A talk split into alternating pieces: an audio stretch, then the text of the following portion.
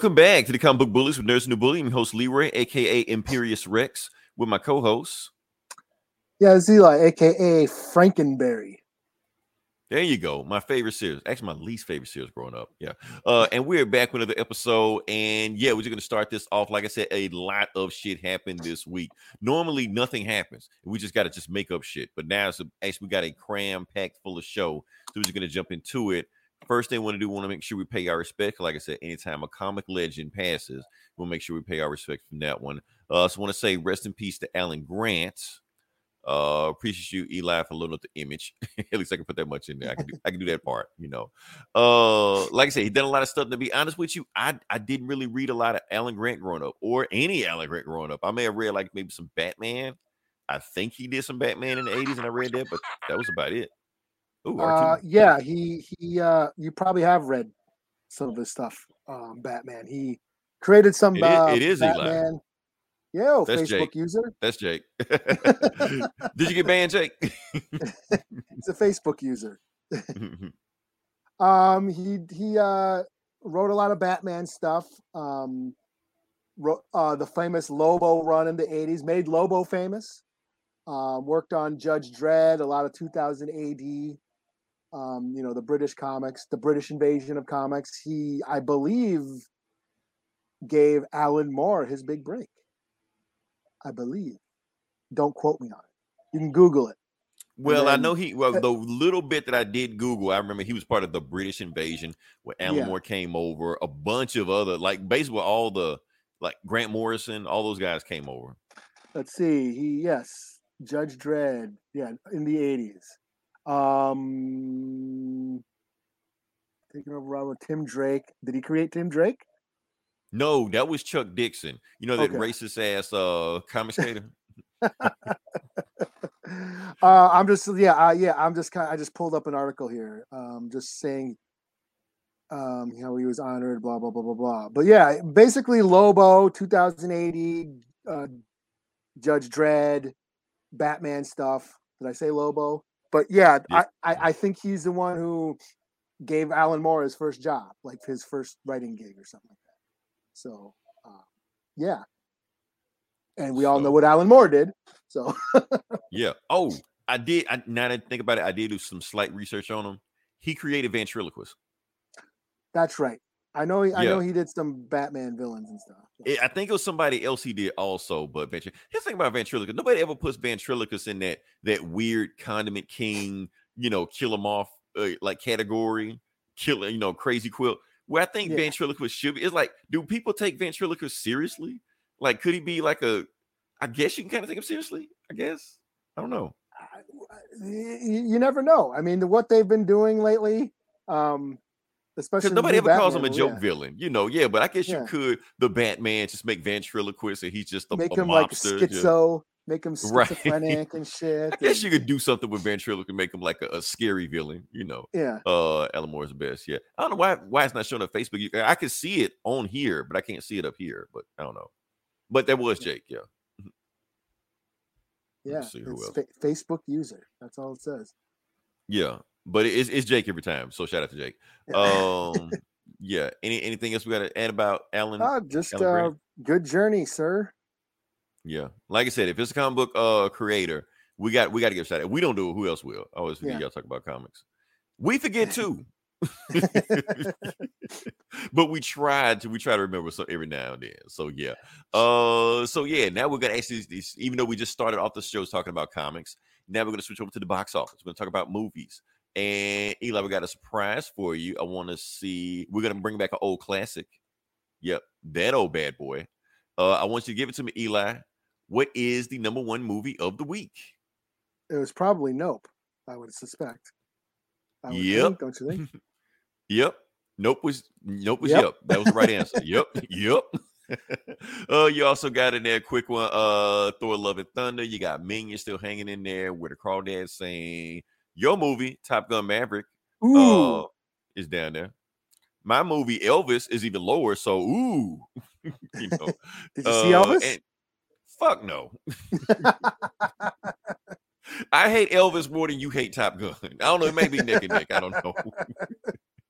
Uh, yeah, but that's all we got with it. So shout out to Nope. Like I said, it came through in the summertime and made uh box something like 44 million in, in domestic. So pretty good, you know. Uh Jordan Peele's third number one grossing movie of, of the weekend. So that's pretty good. Like I said, it's a third movie, so he's three for three right now. So Mhm. uh, I'm gonna go ahead and get this set up while you doing your thing, Eli. We're just I'm just sharing right out the link. So in- Oh, you sharing the link? Okay, so you want me to filibuster some more? Okay, sure, yeah. Lottie Dottie, we like the part. Now let's let's keep on topic. uh, yeah, but like I said, we got a chance to see that. Well, you got a chance to see this. I didn't get a chance to see this. Now, uh, what the hell, man? I told you I wasn't gonna see it. I made that post like I thought you six months said ago. I thought you said you were gonna see it. I thought it was an event and shit, and you were gonna. Yeah, it was an event, but then I your realized that. date. you know, Yeah, I was gonna I take thought a it was gonna I be a get- thriller, thriller night. Right. I was gonna just dress up. Yeah, it was gonna be what am I wearing to the Jordan Peele movie? Not what any of that. I was like, you know what? Nah. because the thing was, it wasn't like everybody was talking about like when when uh us came out, everybody was talking about us. It was like, oh, we gotta go see us. I think somebody ran out of theater, we all see us. But for nope, it was just like, yeah, it's cool. And so I was like, nope. There's something I know because we're the world we in now. I know digital streaming will turn around what two weeks from now. I see you there. It's cool. I ain't got to rush. is the only one putting the work in. Yes, Yes, Eli is putting the work in. That's why we pay Eli the big bucks. All right. So, and besides, we already know the routine, Eli, on this show. Pete, that's not everybody's first radio listen to it. You do horror. And when a Fast and Furious come movie comes out, that's me. That is true. So we got our wheelhouse. You know? so, but give it to me. Break it down. What go go with? And I want everybody to listen to it. I know Eli's gonna do spoil if there are spoilers No, going on. I'm not gonna spoil it. You're not gonna spoil it. No, I I'm thought you not spoil gonna it. spoil it. No. Damn you, Eli. You're I take just back everything you have said. to wait and see. We, me and Jake take back everything we just said. I'm not gonna spoil it. Holy All shit. right. We got a bunch of comments. Is that all Jake though? It- it's all Jake, even though it just Oh, says Facebook O- users. okay, but yeah, yeah, yeah, I just saw a bunch of okay. exactly. how to use We want spoilers. We want spoilers. Give the crowd what they Uh, want, Eli. Uh, okay, I'll, I'll spoil the ending. Yes. Uh, the ending is credits roll. Oh man. I gave the ending. And no, there is no after credits scene. Damn. So, At least I don't know. I didn't stay. I left. oh, you just left. this ain't a Marvel movie, so fuck it. I'm out. like, even if it would, like, who the fuck gonna show up at the end? Oh, Wolverine's gonna be Uh the next Jordan will Be like, nah. mm, Okay. So, okay, here's my review of Nope. Now, this is just me. Because um uh it's polarizing. Is my least favorite person on the. I moved up a notch. Yes. That's One notch. what I wanted. I did it. um. So, uh, yeah, this is just my opinion. I thought it was okay. It was What? okay. I thought it was okay. Outside of this podcast, I wouldn't tell anybody else that. I know. This is just between us, okay? If you don't like the movie. I've seen that. uh, Yeah, this is the best shit ever. Everyone's saying Right. like, like this is the best shit ever. But I thought it was okay. However, it did make me think. So Uh oh, the social commentary. Yes, get, so you got- you got your think piece ready already? Because I, I know it's it's a Jordan Cinema. Peele movie. It's it's Yes. a Jordan Peele movie, so a think piece supposed to be flooding the internet right now. yes, it's it's full of lots of social and political commentary layered in. It's just a just a big, thick, deep dish pizza of just social commentary. um little light on the on the on the on the on the story uh toppings but lots of layers of of crust Okay. the crust is thick with with themes and ideas that it did make me think. Now, uh, you know, so I don't know. I don't know uh, uh, uh, what that means, if that's a good thing or bad thing. But all in all, I was entertained. I thought it was, you know, I, I- it was a fun ride for a while. Um, it, it had huge scope. It was funny. It had some really creepy moments. Jordan Peele is becoming a master of his craft, you know, creating creepy, eerie atmosphere and, and a general sense of dread. There was some really unnerving moments in this flick where I was like, whoa, you know, had me going. And I'm jaded, you know, Right. you know, I'm jaded. So it had me a little, had me a little, you know, on the edge of my seat a couple times, you know, and it looked great. The movie's just, just you know, see it on the biggest screen if you can, because it's it looks great. Um, he's definitely flexing his cinematic skills. You know, you can t- definitely tell his influences. There's Spielberg, there's Kubrick, there's Tarantino, there's Hitchcock. He he he's showing off, and you can tell. Um, and like I said, it's layered with so many deeper themes and ideas of social commentary. Mainly, the movie is basically asking why why do we need to be entertained? The audience, us as an audience, us as a society, feel the need to be entertained and wowed and um, this big giant scope and extravaganza and viral videos and whatnot. You know, that's basically the, the- main theme of this movie our need to be entertained and our need to, you know, and how we view film as reality. You know, if it, it's not real until it's a movie. You know, we read comic books. We've been reading Mhm. comic books all our lives for decades. For some Well, people, we we have. we have me and you, Right, yes, and and, right. and Facebook user. We've been we, we know comic books. These stories have been real to us since our since we were kids. The general public, comics ain't- ain't real until Marvel started doing it. You know, right. because what it ain't a movie, it ain't it ain't real until it's a movie. It's kind of like how we view things, how we view film, and how we, you know, reality. It becomes a different reality. Movies are another alternate reality. A- another thing I want to say, um, not to take away from that, but how people always using like comics is like a genre. Oh, it's a comic book thing. Like comics are not a genre; they're a medium. hmm Yeah, Like that's that's what it is. People just think, oh, it's a Lord of the Rings is a comic book thing. Like, no, it's not. It's a novel. yeah. so Yeah. Yeah. So yeah, I mean, it, so it plays with the with with our sense of reality and how we view reality, and um, and how uh, you know, we what we expect from film and cinema, and I guess knowing film history and Hollywood history and Black history and how Hollywood represents minorities that if you i think the movie relies on the audience being aware of that to sort of help the experience you know what i mean? It helps kind of like you know once upon a time in hollywood. I know it's a divisive movie you know but if you don't know the history then you don't really gonna you're not gonna really care. If you don't know the history of film and hollywood and the manson and sharon tate if you if you're not aware of that then the movie just doesn't work so oh, in that sense, this movie relies on your knowledge of film and black history and you know how minorities are represented in Hollywood. They're like um Steve Yeun's character. He's the guy Glenn played Glenn on The Walking Dead. He's in this movie. He plays a child star, uh, ex-child star, who is like a part of some TV sitcom from the ni- 80s or 90s, where he was like the minority kid adopted by the white family, which was a trope back in the 80s, you know, different, different strokes. strokes, Webster. Webster. You know, like yeah, the, the the ethnic kid being adopted by the minor by the white suburban family that was that was a thing, you know, and it was a way for one of the ways minority children could get an acting right. you know um so it plays with those and and i think jordan peele is counting on the audience's awareness of that for the movie to be effective you know and of course there's a big strong sense of capitalism and how you know it strips our humanity away as we chase the almighty dollar. So okay, so it's got all these big themes, but the story was a little thin.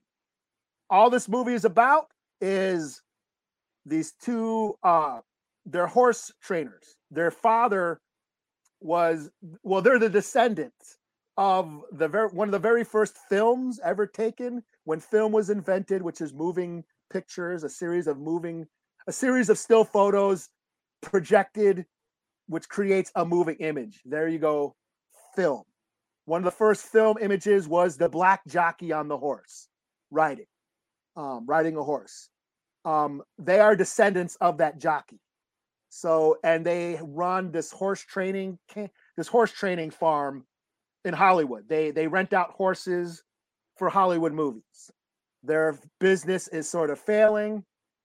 Um, they're they're they're you know they're down on their luck. But then there's some weird thing happening in the sky that they said, you know what? Let's film it and get proof of UFOs, and we'll get rich. That's essentially all this movie's about. And it the journey there is just layered with all these ideas and things, you know, these different, you know, commentaries happening throughout the movie.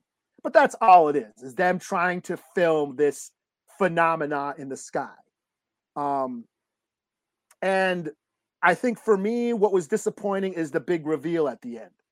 Um, is it a UFO? Is it an alien? Is it something else? That's what I'm not going to spoil. But whatever it was, I was like left thinking, is that it? You know, so that was me. You know, and I know that might have been intentional because I think it was intentional. I think Jordan Peele was intentionally saying, I'm not really going to let letting you know. Okay, what it let is. me let me ask you. Did it go against what you thought it was going to be? Um, no, not so much. I just want here's the thing. I think, and that might have been maybe he was playing with our expectations because this movie is about scope, you know, and our need for giant, big entertainment, you know. So we went in thinking this big extravaganza, and we get left with re with the reality of it really it's just that, you know, because that's what movies are movies are a magic trick. You're only meant to see what the filmmaker wants you to see, you know, and the, them trying to capture this image, it was just going to be a representation of what they caught and not the real, the reality of the subject. I don't know if that gets a little, see, this is deep. You're getting deep, you know. Um, but my thing was the design. That's my biggest disappointment. The design of this thing. I was like, that's that's what you went with. You got this big, huge budget. See, I watch a lot of horror movies. I watch a lot of horror flicks. Some movies they ain't got the biggest budget, so their special effects tend to lack. So they have to dress the movie up in storytelling and and creative ideas to Well, to- like Steven Spielberg with Jaws. I mean, it Yeah. was just a fin, just a guy on a fin. That was it. Yeah, he didn't show the mo- he didn't show the shark for half the movie because the shark wasn't working. So he had to Mhm. go Hitchcock and rely on tension and suspense, and that's basically what made the movie because he was trying to show the shark a lot more. It would have been a schlocky B Roger Corman flick had the shark work the way he wanted it to, and it didn't. So he had to creatively solve the problem. And I think a lot of horror movies do that. They don't have the budget they want, so they they rely more on character and story and and you know to to, to, to you know to the meat of the movie but here's jordan peele's got that budget he could have fucking you know what i'm saying he could have made something really cool and when i saw this thing i'm like really that that's that's what it is right. That's- This ain't that- Sleepaway Camp 3. This is you a big summer blockbuster, right? Yeah. So in, in, in a sense, there was like an M Night Shyamalan sort of thing where you're, you know, The Sixth Sense was awesome. It was his first movie. It was awesome. It blew all our minds. And then every movie after that has just been, oh, is that is that it? Is It, it's really-" not Six Sense, right? Yeah. Yeah, and and yeah, and I think that's what Jordan Peele like. Get out, out Like the a, a was- victim of their own success, basically. yeah, get out out the gate, blew our minds. And now now every time we go, we're we're expecting that big wow. that big I mean, giant reveal. How, how can you? Because, like I said, Yeah. honestly, in my opinion, Get Out is one of the smartest scripts ever of any movie to me. And so, Um, so I don't know how. I guess he's a victim of his own success. How can you compete with that? And I think, and see, that's the thing. I'm wondering if he's like aware of that. Like, I think that's why I think it's intentional that he purposely left it ambiguous because there's no way he can live up to that. I think he's actually questioning his own role in horror. You know what I mean? In the horror genre, black horror. Because you got to know, like, ever since Get Out, there's been all these like knockoff imitations of it's black horror. We got Chris Rock doing a shitty Saw movie. We had shitty Right. Mm-hmm. Candyman. We've had, you know, that, you know, we've, we've had some of these black horror movies that That wouldn't okay. get greenlit unless you know yeah. he came out with Get Out. Yeah. I just watched this movie called Karen. Piece of shit, but it's called Karen. You know what it's about, you know. And- but it sucked because you know they're trying to ride off Get Out success, and I think he's aware of that, and he's sort of um playing playing with the audience's expectations. Facebook user, he liked Candyman. Oh, yeah. I was Um, about to say that. Uh oh. I I I I disagree. I thought it was okay. My big beef was all the kills were off screen. Was it PG 13 or something? Or? Uh it, it should have been because the kills were off screen. you mother effer. Everything happened off screen. I'm like, no, let, I'm like, hey, what, what, no, hey, cameraman, give me the camera. oh, Facebook user also has another question. A, a, a question that needs answers. They do ask that Ye- question. There's act because again, he's aware of the audience, um, knowing about aliens. Like aliens are, you know, a government conspiracy, or are they aliens abducting people and doing anal probes, or is it something else? He actually asked that question in the movie, and one of the characters in the movie actually says that the thing about anal probes, you know. Uh, so yeah, like he he's expecting the audience to know the genre, you know. But I think my expectations of this movie was, I think I was expecting a Get Out. I was expecting like a big mind blowing, um, sort of idea or or or, Uh, or especially concept. since people were already kind of let down by us. Not saying us was a bad movie. I like us, but Yeah, us Us wasn't was Get Out. I don't think I don't think anybody say us was Get Out like they were on the same level. no, So people mean, were thinking uh, that okay, for the third one he's gonna bounce back. You know, come. Yeah this had more this was more in the in the sense of uh us where it had again a lot of big ideas and expressing all these you know social commentaries but the story was kind of thin that's what this is a lot of big ideas but you know the story was a little lacking it kind of reminds me of the new matrix you know where the new Ooh, matrix had a lot to say That's not. Yeah, that's It- not a. yeah, it had a lot to say about society and the world and our current, you know, problems and what goes on in our current society. Then, but the new Matrix had a lot to say about that, but the story was a little lacking. It didn't become a movie until Yeah. they decided to go save Trinity. That's when it became the movie. You know, right. other than that, like Storm the know, tower, kill this dragon. That shit. movie- Yeah. yeah. I mean, it, it was more. It had more. It's like it was trying to. It had more to do with trying to tell us what it was about than actually being about something.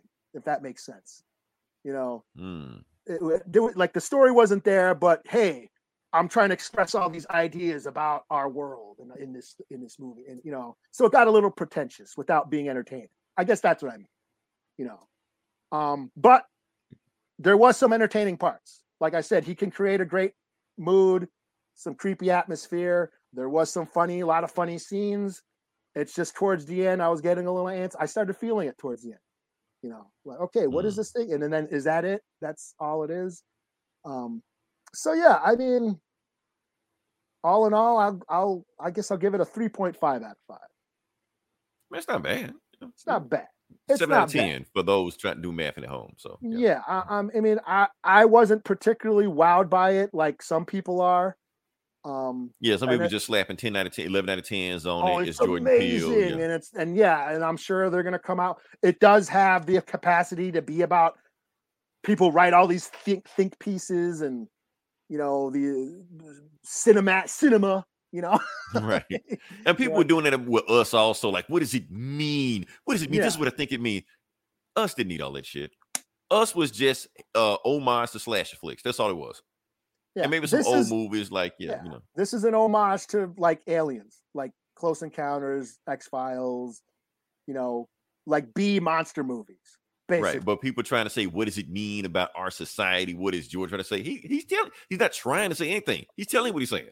yeah. This last And that- movie, the main guy's name was Jason.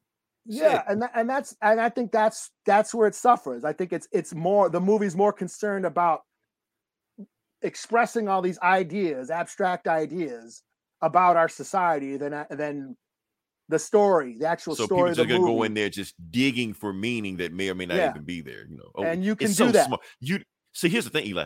The movie's too smart for you. That's what they're gonna say. They're gonna say right now.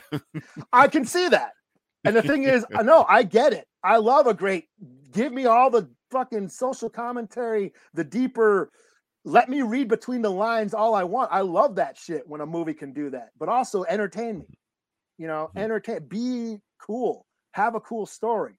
Don't just be a pretentious artist. Yeah. and medicine. Gotta Yeah. have both. yeah.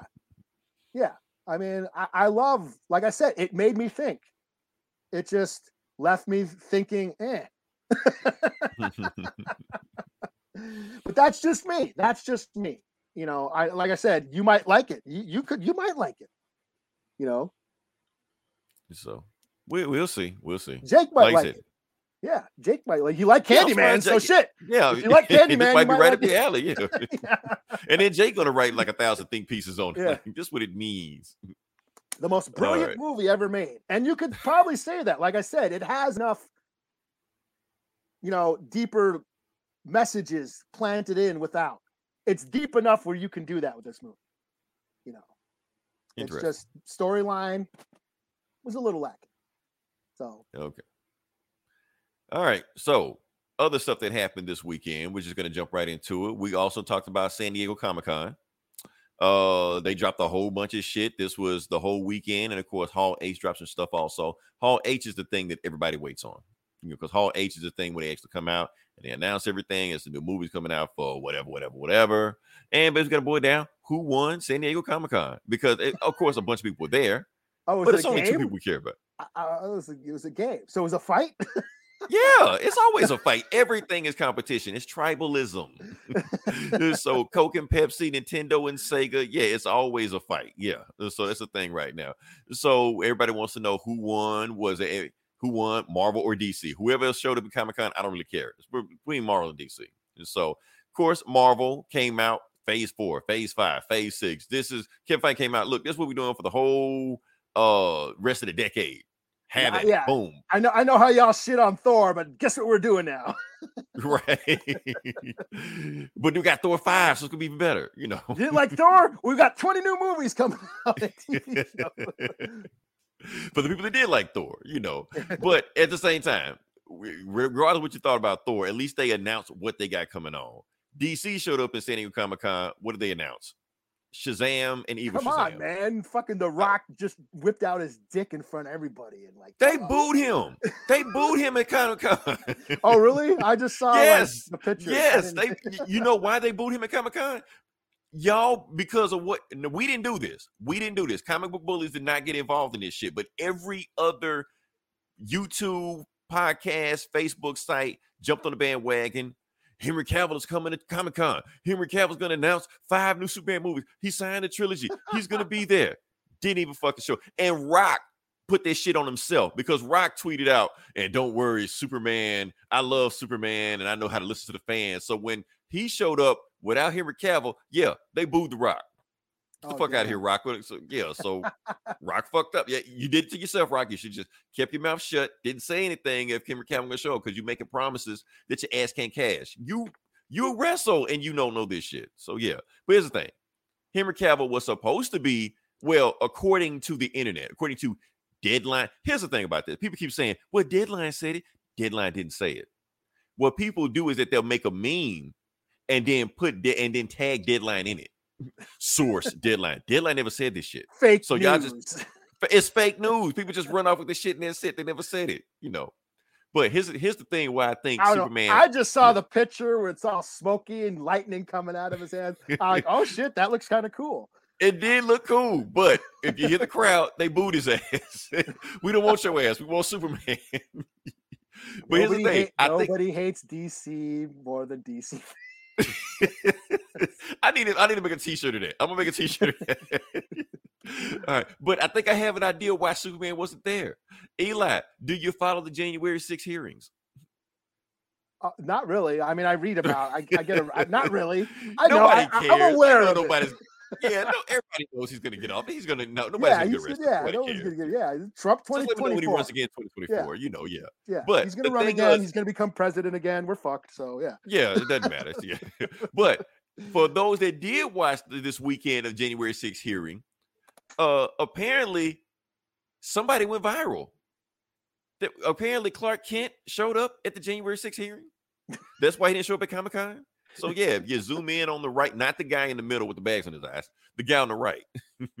uh, so he went viral. Everybody was talking about him. Oh, is that Clark Kent? Was he doing that? So that's the reason Clark Kent didn't come to Comic Con because he had an assignment for Daily Planet. So that he didn't come to Comic Con, the same reason I didn't come to Comic Con. We had to work that weekend. So there you go. So, and the thing is, there were so many thirsty tweets about, you know, uh, hot Clark Kent and all the shit like that. Before you get hot in the pants over hot Clark Kent, remember he's at the January 6th hearing. So you probably know who we voted for. So keep it in your pants. what do we got here? Uh Facebook user. I had a guy that's saying, I had to get my guy the same way I wrote it. Who is your guy? I don't know. My God, the same way. Oh, I guess The Rock, I guess. Mhm. She-Hulk still Really? look bad. Yeah, she look bad. Yeah, we're, we're not going to break down every single trailer Oh, because man. She-Hulk still see, look see, bad. now we disagree. I think She-Hulk looks awesome. No, I'm talking about the look, the look of the character, not the show itself. I still don't like Oh. the CG. That's what I'm saying. The show itself, I'm all for. Come on, you, you like the CG? Uh, uh, I- nah, uh, especially next to Hulk because Hulk CG still look good. I'm like, why does Hulk CG look good and her CG still look bad? I don't get it. I don't know. That's just me. I'm excited Oh. for the. That's probably one of the few things I don't give. I I don't give a shit about Agatha, but I watched watch. Nobody gives a shit about Agatha. Why are they even a thing? I'm pretty sure it's gonna be like a Halloween thing or whatever. I forgot they even announced that you just said that. But yeah, I'm excited for She-Hulk. Kid Cudi got put down. Oh yeah, Kid Cudi did oh, I get booed because of that. that. Yeah, I heard about that. Yeah, he did. Oh, but like Kanye shit on him first. We're not gonna talk about that, but that that was fucked up too. Um, Damn, man, people audiences are getting pissed. You know what? Nope gets a four out of five now because I get whoa, what he's hold saying on, hold on, hold on, hold on. Wait. Audiences oh, be- are fucking asshole. They need to be entertained. it's like a light bulb just went off your head. Now I get I it. get what he's now I saying now. get it. I get it. Jordan Peele is a genius. He's a genius. Best movie ever. Real cinema. Uh, what were we talking about? So yeah, that's what's going on right now. So uh, all the trailer, like I said, a bunch of trailers. Daredevil got announced. Daredevil is going to be announced with 18 episodes. I'm, I was excited for Daredevil until I saw 18 episodes. I'm like, whoa, I don't know if I had that much That's time. like a that shit. CW season, man. That's a don't about- CW season. I'm like, I don't know, man. I, you gave me 12, I'm all in, you know, but 18, I don't know. I'm, I'm still there. I'm still there. I'm just saying. Oh shit, he ain't gonna have like a son in in high school, is he? right. I'm like, how you gonna make that work? Like, They gonna Resident Daredevil? Evil this shit, are they? Kevin Feige was like, "You want Daredevil? Stop asking me for fucking Daredevil. Here you go. he's in this. He's in She-Hulk. He's in everything. So yeah, Yeah. uh, Nine of those episodes are gonna be flashback of when he was a kid. That's what I want. It's gonna be like Arrow and shit. oh man, yeah. Uh, what else happened? Oh, and the big trailer came out. Was it two? I think it was just one trailer, two trailers. Just one trailer. Yeah, one She-Hulk. trailer. well, I'm, I'm talking like another movie trailer, but I think that yeah, it's only one movie left for the rest of the year. So Black Panther was announced. Black Panther Two was announced. What, I'm sorry, not Black Panther Two. Black Panda, Wakanda Forever. Let me go ahead Black and put that little. Did I say? I think I said. You know what? Somebody got on me last week and I kept saying Camilla. It's Kamala. So, and Eli, you never corrected me. I said that shit the whole episode. You're like, Man, fuck him. Let us just talk. Man, I'm, I'm grand. I'm not like your fucking dad. right. Say what you well, want, man. Actually, well, actually, Yeah. I wouldn't be surprised if you did do that. You know, uh, if artist got released. Yeah. Uh, but they didn't. They didn't actually show the trailer. So yeah. Um. But yeah, let's talk about the Black Panther 2 trailer, Black Panther Wakanda Forever. Everybody been doing reaction breakdowns and shit like that.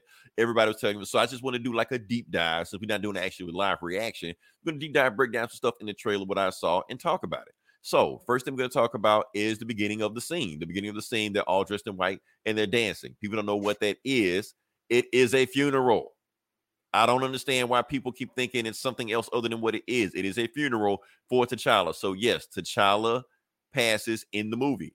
People keep if- saying, I don't know if people how aware of some African tribes they wear those shells, those, Right. those like little shells that that signify tears. Like they will just and the more more and I think Shuri has that. I didn't get the clip, but Yeah, Shuri has that in walking down there. The So, more yeah. tear, the more shells you're wearing, the more sad you are. Like the more it signifies how much how many tears you're you're gonna shed. Right. So pe- I heard people saying, "Oh, is it a wedding?" Like, no, it's a funeral. Yeah. You know. But that being said, Eli, now we, I've I've been talking to the black community. We have come to a conclusion of what the dress code would be this time. 'Cause Like I said, we had a dress code for the last movie. Now we had a dress code for this movie. So last movie was all black. You know, this movie all white. So Eli, go ahead and start shopping for your all white uh outfit right now. You know, you might catch it on sale before time. But I don't. yeah. So everybody's coming all white for this app. But I don't know how it's gonna work when you got popcorn and and Pepsi Yeah, in your hand. I'm gonna get I'm gonna get that shit stained. oh, and even just sitting on the seat, sitting on the seat, you stand up and your ass is all brown and shit. You know? yeah, the fucking my my but my little my, the cuffs and my bottom of my pants and, and those movie Yeah. theaters. Okay, yeah, this sounds like a bad idea. So I tell you what, Eli, I'm gonna run this up the flagpole back to the black community. I might have to get white drawers because I don't got any white. drawers. See through that shit. oh, you're just gonna be dangling, just walking in. just no, man, at my me, age, excuse nah, me, my age, dick right in front of me. yeah, man, at my age, I'll be sitting on them like, oh fuck. so that doesn't sound like a good idea. Uh, you can't wear white after Labor Day. Uh, yeah, that's true. You can't wear white after Labor Day, but it's a little bit after Labor Day. So yeah. So we'll come to it. Maybe eggshell. We'll come up with something else. You know, Cream.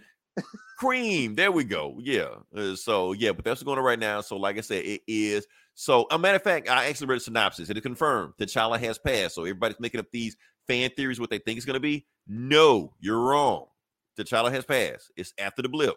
This is after Thanos got beaten, stuff like that. See, we don't know how he passes, but they're saying that's what's going on right now. Let's see what we got going on right oh, here. Oh, so do you think this happens between the blip? No, I don't. I don't, but plenty of other people do. Even though the movie and in Endgame said Shuri was dead doing it, she got blipped too. So I don't know where they're coming up with this shit. Oh, well, you don't know that. They said it. So I don't know where they keep was that? this. Avengers versus X Men or what the fuck? A versus X, was Yeah? AVX. Yeah. where Namor flooded Wakanda or some shit. Yep. Right, right here. You got I get hit myself, but yeah, that's it. So that's the scene right there. AVX with Namor Florida Wakanda. So in the actual movie, that happens. So I don't know how people, I don't know if people caught that anything like that. So it looks like Wakanda gets Oh, destroyed. So you think he died in the flood? no, no, no, no, no, no. He dies before Oh. this. Yeah. No, Oh, no, he no. died I before think the flood. yeah, I'm thinking he died before the flood. I'm thinking he just passed by a sickness, illness, whatever. He just got something and died.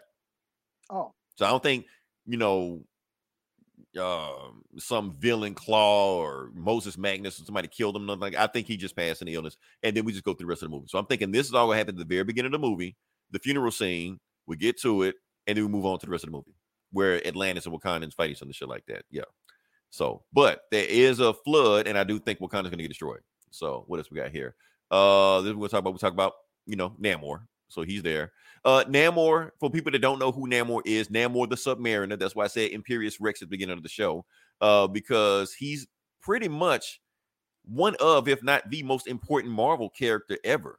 You may not like him. I didn't say your favorite, but he might be one of the most important.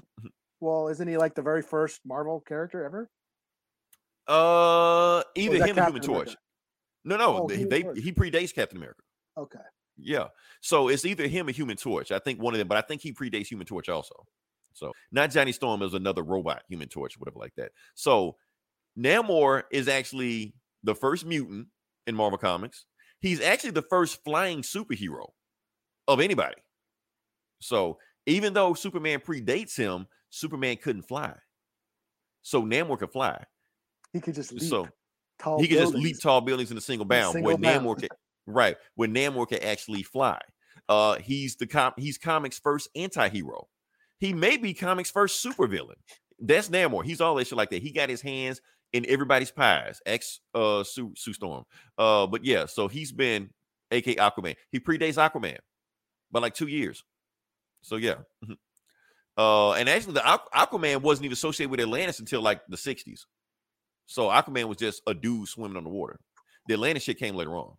Uh, what else we talking about? But yeah, so like I said, Namor has been a member of the Avengers, fought the Avengers, member of the Fantastic Four, fought the Fantastic Four, member of the X Men, fought the X Men, member of the Defenders, fought the Defenders. So yeah, he's been in everything. So any you can put Namor in everywhere. And the reason you haven't seen Namor, they waited until 2022 to see Namor because his rights were tied up because he's involved in so much shit. Nobody know who owned his rights. Sony, Universal, Paramount, whatever. So I guess they they cleared this shit up. Uh, what else we got? What else we got? What else we got? What is this? Oh, Angela Bassett. Yeah, Oh. that's this speech right here. Give Oh, her an Oscar for this scene in the trailer alone. That's that's all I want right there. And the This- Academy no, goes I- to I'm gonna ain't gonna lie. I actually got a little choked up. Yeah, that was that was a powerful thing. But it, it's Angela Bassett.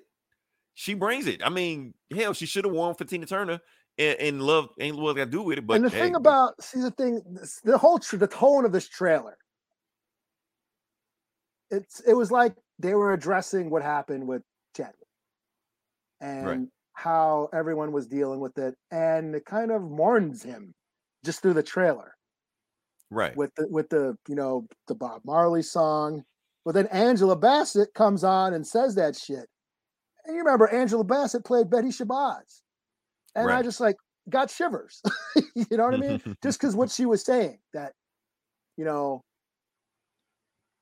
you know, she lost everything. She lost, you know, even just think about the Black Panther movie, and you know, you can, you know, it, it- we know that it- that some folks will say, oh, "It's an all right superhero flick. It's just another blah blah blah blah blah. It's a superhero flick." Eh. But it does, but it's it's it means more because it it means something to the culture. It's it's a symbol. It's it's it's an idea, and I think this trailer really harnessed that idea of what we're going through, you know, in the world, and Right. the obstacles we're facing, and the, the way you know how shit is right now. It's not sweet right now, and a lot of lot of lot of uh obstacles we have to face, and it seems through the trailer that's what Wakanda is a rep, is a metaphor for that that it's being destroyed right. and they're- Even they're- though Wakanda is supposed to be like this utopia, you know, Yeah. this perfect place, and we see it under attack, getting destroyed. The Yeah. king's dead. You know, Yeah. Whereas the first Black Panther movie was like all about hope and giving, you know, aspire giving black folks an idea, a, a- a thing to aspire to. This one is like sort of taking that hope away and you know, basically giving the problems that black people, minorities, people of color always have to face. We just have to deal with shit. But everything's going to be all right.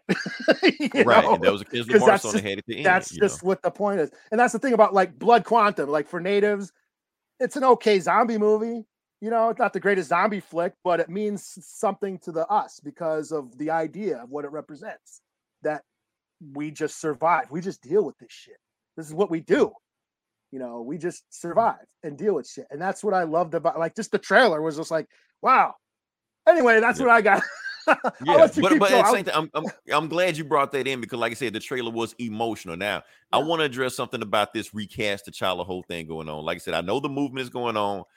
If you want to support that, fine, deal with it. I'm not going to stand anybody's way. But as far as my opinion on this, now, like I said, we all got emotion from this trailer, from what everything that was going on with this trailer.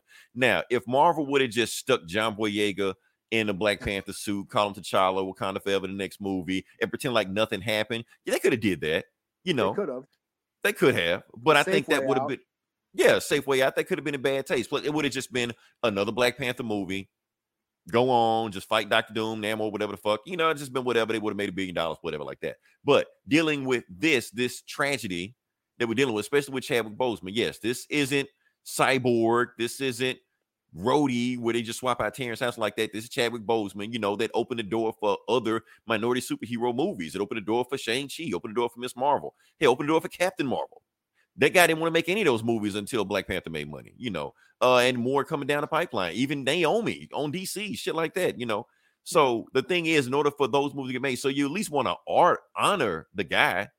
And people saying you shouldn't, you shouldn't worry about this. He want to be recast like that. Now, down the road, yes, I, I feel like they should recast. I don't think they should never have T'Challa on the screen again. But for this movie right here, in the sequel, I think it would have been bad taste to just recast and just call it a day. Yeah. Hell, it ain't even he ain't even gone two years yet.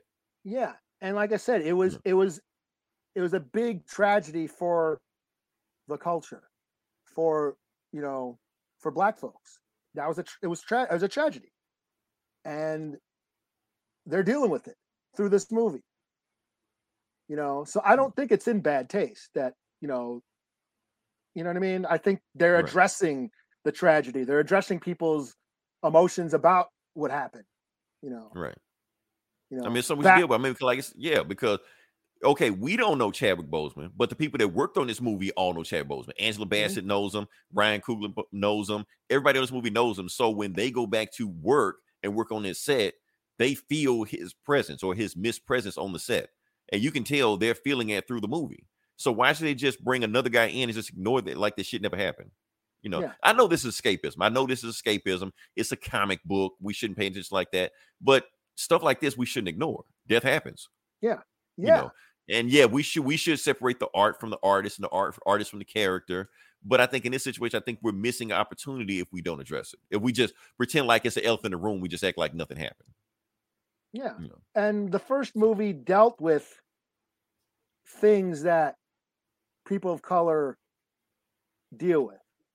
Like it didn't shy away from like Killmonger's character was like a direct result of anger, minority anger, you know, and that's something minorities could all relate to. And you know, so it, it- like like I said, that that's what that did. You know, the, the first movie dealt with these issues that, you know, we face. And I think this one is kind of too, just because that was, like I said, the tragedy that happened from it, you know, it, it was a big blow and it Mhm. meant something to everybody. So to sort of, Right. sort of, you know, gloss it over, I think that would have been Right. bad taste. Yeah, that, that's what I'm saying. Facebook user, uh, Jake, we know it's Jake, but you're saying it's fucked up using real day plot. Some people could say that it's almost like when I don't know when somebody makes a song or when somebody dies, they make a song about them. You know, some people say that's in bad taste when you do that. You know, um Bruce Lee. Uh what was the last movie he did? Game of Death. Game of Death, kind of the last move because he didn't even finish it really. But he, yeah, didn't, it- he didn't finish it, and they used a body double like to try Right. and pass him off, and they and and and No they actually movie. shot scenes of his funeral.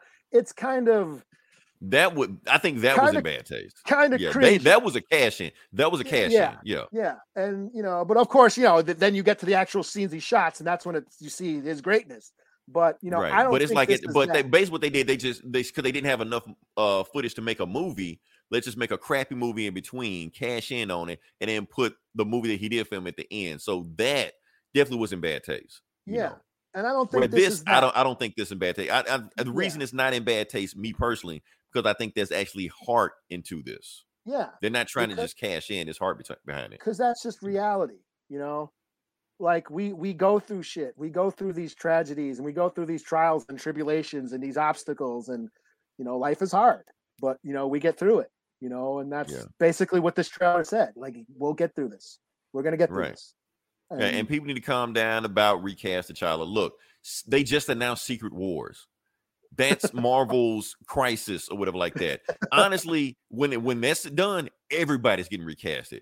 Tony's coming back, Steve's coming back, T'Challa is coming back, Natasha's coming back, everybody's coming back. They are not they are not gonna put the Marvel franchise on Anthony Mackie's back. I'm sorry. I don't think they're gonna do that. i was wondering about that i was like Yeah. who's gonna they got oh a new avengers movies is coming out in a few years Like, well, who the fuck are the Avengers? Right. now? Okay. So yeah, Falcon's gonna fight Kang and Doctor Doom. Okay. Yeah. All right. You know, you know, like like at least those first movies we had like Robert Downey Jr. He was like sort of like the, the he had the bravado and the charisma that everyone sort of just gravitated towards, and he kind of Right. he kind of like you know led those movies. You know, but we don't Right. got that now. We got And the thing is, like, if you watch those movies, like Robert Downey Jr. was never like in the forefront of those movies, but because he's him, he sticks out. He he feels like he's in the forefront of the movie. Just because he yeah. he's that type of personality. Like I said, Anthony Mackie, not calling him a bad actor, but as far as a lead, I'm not really 100% sold on him. Like I said, he's got like 100 movies on Netflix, and none of them impress me, you know. But I'm excited for the New World Order, whatever Captain America 4 is going to be called. You know, that's a weird ass name for a movie, but yeah, but yeah. Uh, let's just run. I'm run through some some more. Please. Oh, yeah, yeah. We got to Doctor Strange? Is Doctor Strange the leader now? Hell, I hope not. No, he wasn't even leader in his own movie. Like, I, yeah, I'm like wondering who can it be? I mean, it ain't, it Yeah. ain't, yeah, it ain't Falcon, it ain't Doctor Strange, it ain't, right. it ain't Ms. Marvel. Wong. Is Wong it, is the Wa- Wa- leader. is it Loki? Wong. Like, there you go. Wong is the leader. Wong, Wong's is leading the Avengers now. Yeah.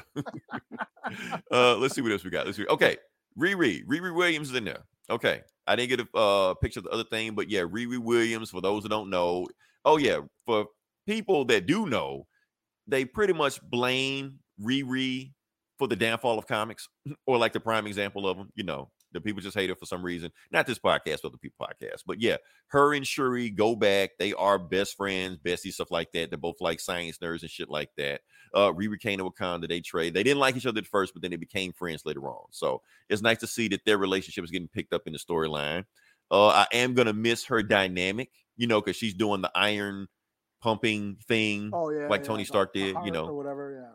Yeah, so we're gonna miss out on her relationship with Tony Stark because Tony trained her in the comics and like he was a protege, not not taught her science shit, but trained her in superhero shit, like taught her how to fight. Basically, she was Peter Parker in the MCU, like how Peter Parker is in the MCU. That's how she was in the comics. But Mhm. you know, that's that's that's how that was. But trained her, you know, stuff like that. Uh, what else we got? What do we got here? Oh, we got Tony. It was something else. I was gonna, yeah, this the no, not that. Damn it. I'm, I'm just skip. I was trying to show the Atlanteans, but never mind. Uh, this one. So this at the end of the movie, there at the end of the trailer, there was another Black Panther. Everybody's like, "Who is this Black Panther? Who is the new one? Is it alternate universe Killmonger?" No, you assholes. Shuri, pick up a fucking comic. This this is part of the storyline. So when uh, T'Challa went down, uh, Shuri became the new Black Panther. So I don't know why they think people's gonna think they're gonna deviate from that, but yeah, that's what's going on with that. So, um, yeah, that's all I got with that Black Panther trailer. Like I said, a lot of stuff to break down. It's some other stuff I caught also. I think I saw one part where it looked like Okoye was getting attacked by the Dora Milaje. So I don't know what that was about. Hmm. But yeah, Okoye? we'll, we'll go. Yeah, it like the Hmm. Dora Milaje were turning on her. So I don't know if if they went bad or she went bad or whatever the fuck going on. We don't know. So it's a real clear, a quick scene, but it, it was there. So we'll see what happens. Um, So do you think are do you think they might be introducing Doom in this flick do I think that? in an after Yes. scene maybe? Yes, I do. I think it's gonna be after credit scene because Mhm. a lot of this story is following the Doom War storyline. Doom War. But these yeah. the for people don't know the Doom War storyline, go read the Doom War storyline. Basically, Doctor Doom tried to assassinate T'Challa, almost got him, pretty much put T'Challa out of business, out of commission for a while. Like he had to relearn how to walk and shit like that. While he was down, he couldn't carry out the Black Panther, so Shuri became the Black Panther. Doom did some shit behind the scene to make it think like the Atlanteans tried to assassinate uh, T'Challa and almost started a war between them. The war didn't start then, but they eventually went to war later on. But yeah, so Shuri and Namor fought all the shit like that. So yeah, so it's very close to that Doom War storyline. And Doom did that to basically weaken Wakanda so he can take over. Yeah. So so because we are supposedly get we are gonna get a we're getting a Fantastic Four movie in a couple years. So uh yeah, so uh, it might as well just go ahead and put Doom in there now. So and if we're doing the Kang universe or whatever the fuck, Kang Right. Dynasty and in Secret Wars, yeah, you get the have ball we gotta have them you know. both, Yeah. right? You gotta have them both, yeah. Uh, so yeah, gotta have them back to back. So um yeah, but that's all I got with that one. So we can move on past that. Oh yeah, moving on past that. Eli, I guess we can start with the comic books. Sure. Yeah. Yeah. Like I said, if uh, appreciate everybody sticking with us. Still stay with us because we got some more books we want to talk about. So it's comic book bullies, where we talk about the comic books. And Eli, I'll let you go first because I think you got more books than I do. All right. Yeah. Um, I'll get my get my images up. Oh, Mhm. Guess I'll do Shang Chi. Shang Chi. Ooh. Uh, can you do anything else? Why did you not read it, or did you? I did read it. or- Oh, I think so. me- Yeah, because I only got two books. So Oh, yeah, I, because did I you got four. I got two. But if you did, you you put it on Oh. the list. You read it. Yeah. Oh, Because I, I I looked at the look list briefly and I was just like, damn, if you take Shang Chi, I ain't got shit. what else did you read? Black Adam. Nah, I didn't. I should have. If I know you would have read Shang Chi, I would have read Black Adam. That, would have gave I me did another read book. Black Adam, but I don't have an image. Oh. but but I'll do I'll do Han Han and Chewie number three or four. What is this? Four. Number four. Okay. I'm surprised you didn't read uh, Star Wars 25. Nah, man, they're still doing that fucking Crimson Dawn shit that I. Uh, Oh, isn't it like the conclusion of it? Something like that. It's like issue 25. It's been going on for a long time, and I'm like, ah, Vader. Oh. They're trying to kill Vader, and they're not because it's Vader. You know. so this is basically uh, Han and Chewie, um, and uh, one back in their smuggling days when they were doing dirt for Jabba. Um, they get hired to hired by uh, Jabba the Hutt to go steal the urn, the ashes of one of his old rivals. Um, but all this criminal caper mishaps ensues. They they're they're working with Greedo because he's the only one who knows where it is. But then they find the urn and then take off and ditch Greedo. But then while they're on Corellia, which is Han Solo's home planet, they meet they find Han Solo's dad. So Han Solo's dad's been uh been um tagging along. Um on the last issue, uh Han uh they run into Black Krrsantan. Black Chewbacca. Okay. He was Black made Chewbacca, famous. the evil yeah, he- Chewbacca. Yeah. yeah, the black Chewbacca that was on the Boba Fett show. and um he ends up uh stealing Han or like kidnapping Han. So this issue is basically very Chewbacca eccentric. Um we basically watch Chewbacca um go rescue Han. There's very little dialogue in this in this issue. It's just Chewbacca getting down, going after um, you know, flying the Millennium Falcon, tracking down Black Krrsantan. They get into a fight. He, they have a you know a, a, a slugfest with Chewbacca, uh, with you know Wookie against Wookie. Um, they he finds Han. They take off. Meanwhile, I forgot to say, uh, Chewie left Han's dad on the Millennium Falcon to go rescue Han. So Chewie goes out, goes finds Han, beats the shit out of. They get, he gets in a fight with Black Krrsantan gets Han. They escape back to the Millennium Falcon. The Millennium Falcon's gone. Dad took it. The dad took it, and that's where it ends. So That They're in a sounds like something Han's dad would do. So yeah. yeah, they're in a pickle. So and I'm di- I'm just digging this series. I, I this is just a lot of fun. It's just you know Han and Chewie doing crime shit. You know, Who, who's writing it? Is it Charles Soules again? uh, is it Charles? Who is writing this? Sorry, I don't know if it's Charles Soule. Who is it? It is Marc Guggenheim. Oh, yeah, yeah, yeah. That guy, he does Yeah. a lot of shit. He he like he like big time. Yeah. So and it's just it's just fun. Like I said, it's it's crime shit, old west outlaw shit in the Star Wars universe that um that I think the Disney shows are a little too afraid to go too deep into. So I get friend- it, I, family friendly. yeah, I get it. I get it from the comics. So this is just fun. It's just fun. Four out of five. Cool, cool, cool. All right. Next book I'm going to do. Not gonna do Shang Chi. I'm gonna, I'm gonna start off with uh this one. The reason I wanted to do a book this week, I just wanted to see where this storyline is going. So I'm gonna do X, A X E, Judgments. Okay. Uh, for those who know, AXE means Avengers, X Men, Eternals. It's a three way fight. Sounds like a lot of action. So uh, let's get down to it, see exactly where the story is going. Now we got that pulled up. So that, now we've been reading Road to X, Journey to X, Judgment of X. This is X. This is where the X story starts. So we're just gonna jump Okay. it. So it's finally getting this is Avengers, X Men, and Eternals. Yeah, they're all in it, and the fight actually starts in this book. So they actually go- going. The war starts in this one. All right. So yeah. So no more foreplay. Let's get to it. All right. Yeah. So it starts off. Um Tony Stark, right there, is having a dinner date with Sersi. Meanwhile, they're across the street from the treehouse, which is the X-Men's, you know, uh, uh headquarters. And basically, uh, Tony is interrogating. She's like, "Look, I know some shit is going on with you the Eternals. Uh, a war's about to start, but I need more information. What's going on?" And Sersi's like, "Yeah, "I'm not gonna tell you anything." And Tony's just like, "Uh, she's not gonna tell me. Take her." And she looks up in the sky. It's Phoenix, and it's Echo. Just snatches her out of uh out of the, the place and takes her into space. And she's getting the shit kicked out of her by Echo, Captain Marvel, and Thor. Now I don't care who you are; those three come for your ass. You're done. So even Eternal, you know.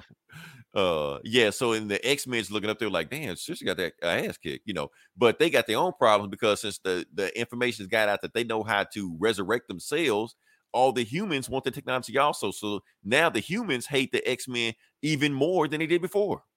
you know, uh, and Jean Grey's like hearing their thoughts, and she even get the thoughts of one of the uh women down there. You know, was upset that her daughter died. You know, and the X Men have the the ability to bring her back, but they won't because she's not a mutant.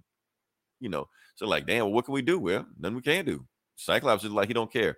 Meanwhile, you got uh Krakoa talking, they trying to figure out what's going on, and Destiny has a premonition, but it says, boom, the Eternals are trying to kill us. They're gonna kill us like very soon. Like, oh shit. Let me go to Mars. Let me warn those people. So Nightcrawler goes to Mars and talk and find Storm and Magneto and Cable, and he tells them what's what's what. Cable's like, okay, uh, no. Storm is like, I'll go to Earth because the Quiet Council needs to meet right now to find out what's going on with the Eternals. Meanwhile, they're gonna talk with the Quiet Council on Mars and hash it out. Go from there. Okay, cool.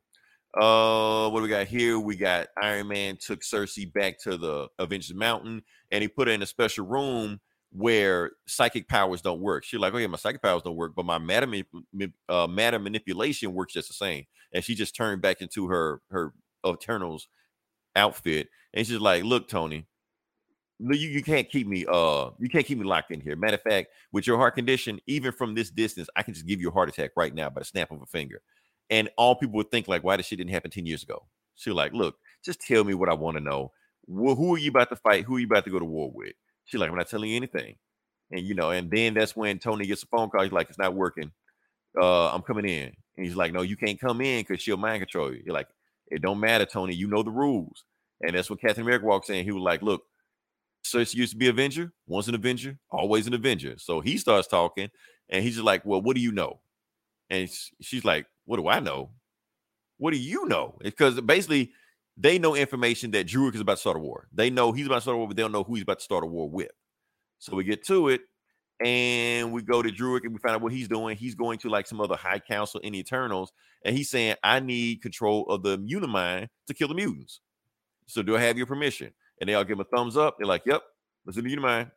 And they do it. So he's talking to Thanos' uncle, telling him the whole situation. And he basically like his Thanos' uncle U- Uranus, not Uranus, Uranus, yeah. been- I got to keep remembering that. He's been locked in there for like a hundred thousand years, and Druig is telling him, "I tell you what, I'm gonna let you out for one hour, for just one hour. After that, the machine is going to teleport you back in here. But you commit this, uh, and you do one thing for an hour, wreck as much havoc as you can, and just do that for me. Well, I go handle some other shit, you know." So he's like, and that's when you got this cool ass picture of Uranos. He's like, Uranos the Undying. Watch what I do with an hour. That's what she said. You know. Uh, we go to Moira McTaggart.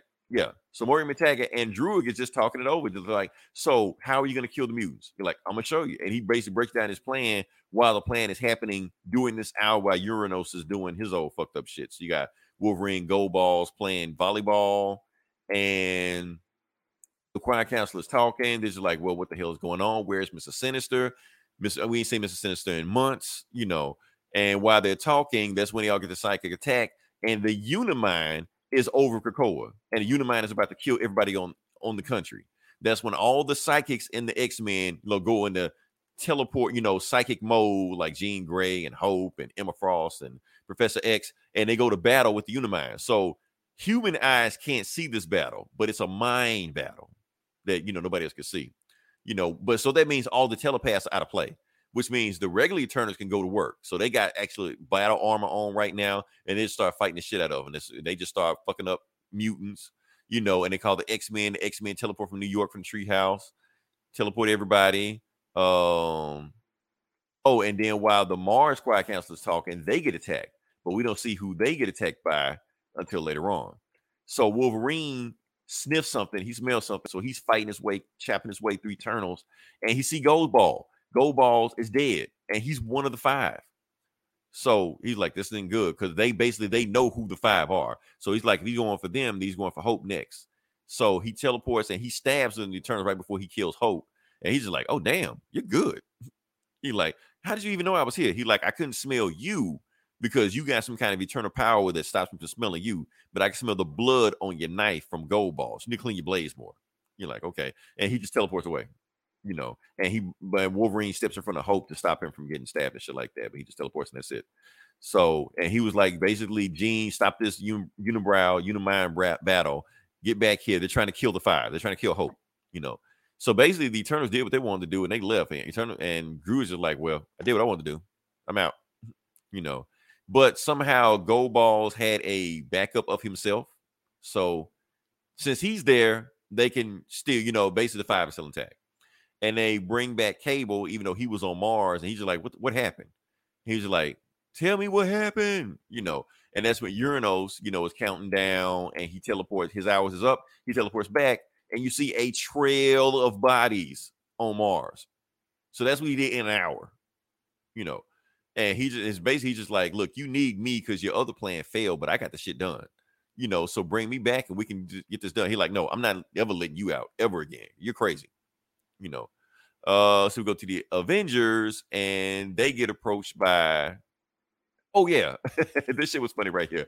Uh, Druig announces phase two of his plan. He's just like, he uh basically hacks into everybody's smartphone on the planet. He tells citizens of Earth, I'm come to deal with you about this mutant problem.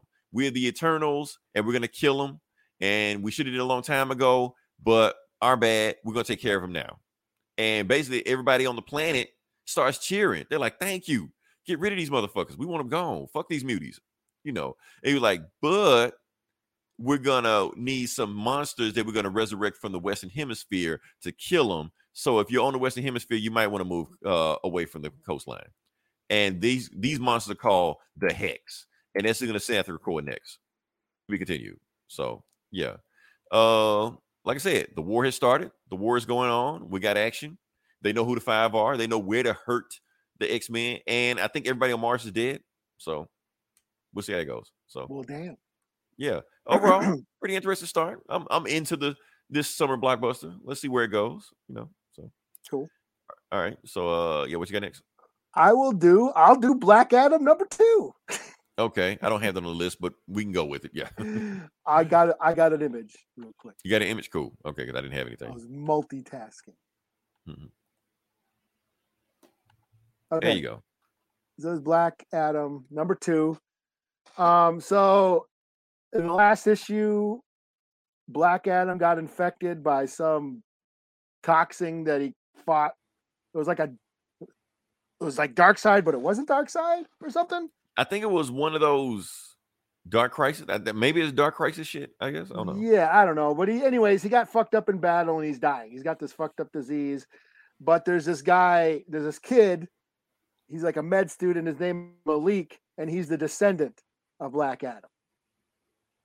And he wants to pass on the mantle to this Malik. Black Adam wants to get make him the new Black Adam. And he wants him to redeem his name. So they bring this kid to Kahndaq. They take him. He's like a he's like in Harlem. They take they kidnap him, take him to Kahndaq, let him meet Black Adam, who's all in the hospital. He's all fucked up looking. He's got this disease. Um, his face is all fucked up and shit. And he's basically telling me, "Yeah, you're you're my descendant. You know, you I'm gonna give you this power, and you're supposed to redeem my name. You're supposed to, you know, I'm I'm a piece of shit. I'm I can't redeem. I've done so much fucked up shit in my life that you know I cannot be redeemed, but you can take on the mantle and restore the legacy of Black Adam. So he gives him the power and he names him. You are now White Adam. Make Black Panther, make Black Adam white. and he even says, "Wait a second, now I, I yeah, I'm I'm not I'm not gonna call myself White Adam, right. but I am a doctor. We need to get this motherfucker to a doctor." So they end up teleporting uh, Black Adam to a doctor, and he's in the fucking uh, um, being prepped or whatever. He's in the hospital, but then one of the you know nurses come out and says, uh, "My condolences." You know, the Shah of Kahndaq is dead. And Black Adam died. That yeah, that's where it ends. Wow. So- Okay. Christopher Priest kills Black Adam In the second far. issue. in the second Okay. issue. Damn. Okay. So yeah, I mean it's all right. Three out of five. I you know, I, you know, it's all right. I'm not well versed in the whole Shazam Black Adam, you know, lore, but you know, I thought. I mean, but it's a, it's a new character, so it's Yeah. like Chris. It's like you know, Chris Priest just go wherever he wants to with this character. So yeah. So yeah, we get some flashbacks of you know Black Adam like leaving his nephew to die back in like it, slave Egyptian times and shit. Um, you know, Yeah. biblical times, and you know, of course, of when he's like as a politician, you know, when he's Theo or whatever his name is. And yeah, that in, pre- in present time, yeah, yeah, and how like these American politicians are trying to like you know wheel and deal with them, and he's like, I don't give a fuck about your country. So we're trying to we're trying to spread freedom, democracy. He's like, freedom and a democracy, America. You kidding me? right. Right? we're I have no. I you got you guys got nothing for me. He's something like Yeah. he says. yeah, there have goes no Priest with his in- agenda. yeah, I have no interest in anything you got. and I thought that was funny. Oh, so uh so yeah. But uh, you That's know, crazy. That mean they kill Black Adam, even though Black Adam has a movie coming out. They kill the main character with a movie coming out in the second issue. Like, okay, and then and then turned them white. right? America. yeah. so yeah, three out of five. It's fine. Okay. All right. Next book I got is Batman Superman World's Finest number five. Did you I did. re- read I this? did read this. Yeah, you did read this. Okay. Man, I read a lot, shit. man. Oh. It Oh, was a, it was- I, I blew a lot of money this week. Was a ton of books. where's the book? There you go. There it is. Yeah, you've been busy this week. All right. So, like I said, we're gonna jump into it. This is Superman Batman. This is actually the the last issue of this arc, of Mhm. the conclusion of this arc that we have going on, the Devil Nezha storyline. So we're just gonna jump into it. Uh what was basically they caught him last issue, but when Superman and Batman did a fusion dance, turned into one being and was strong enough to, to kick his ass. And now they have to make a decision who's gonna put him in the tomb because whoever puts them in the tomb has to lock the door behind them and they're gonna be locked in there forever, forever, ever, and ever, and ever. You know, so they all do the whole superhero thing. I'll do it. No, I'll do it. No, I'll do it. Super Supergirl showed them the key. This is the key you got to use to lock them in there. You know, everybody argues. No, I'll do it. I'm supposed to be the Superman. Batman's telling them, no, you can't do it because if you go over there to the other realm, which is made of nothing but magic, you're gonna be as strong as I am, and you can't fight. So they're gonna kill you the moment you get over there. So and then if you want to do patrol, I'm expendable, I'll do it. And the Supergirl, like, no, I'll do it because, and then they're like, because of what? They're like, wait a minute, where's Robin? and she's like, oh yeah, I meant to tell you about that. and then before they could do that, she gets heat visioned by Superman, who's been controlled by the devil Nezha, who basically saying, why didn't I do this with? And that's a good question. Why didn't he just possess Superman to begin with? know, But anyway, Superman is about to attack Batman, so we got Superman Batman round two. Nope, Evil Supergirl catches him Superman again. right again evil superman you know so supergirl takes him and they fight it out they were like no you're not gonna stop me so batman and the doom patrol you know they batman's like okay you go left rita you go right follow my orders and then that's when rita just grabs him and she's like i'm not taking your orders so now she's been possessed by the devil Nezha. and then larry attacks cliff now he's possessed by the devil Nezha. why the devil Nezha didn't do any of this shit to begin with i don't know but anyway he does it so all the Doom Patrol is possessed except for Cliff because he's a robot, so he can't He's be possessed. yeah. Yeah. So uh Supergirl is trying to knock take down Superman, but of course she can't.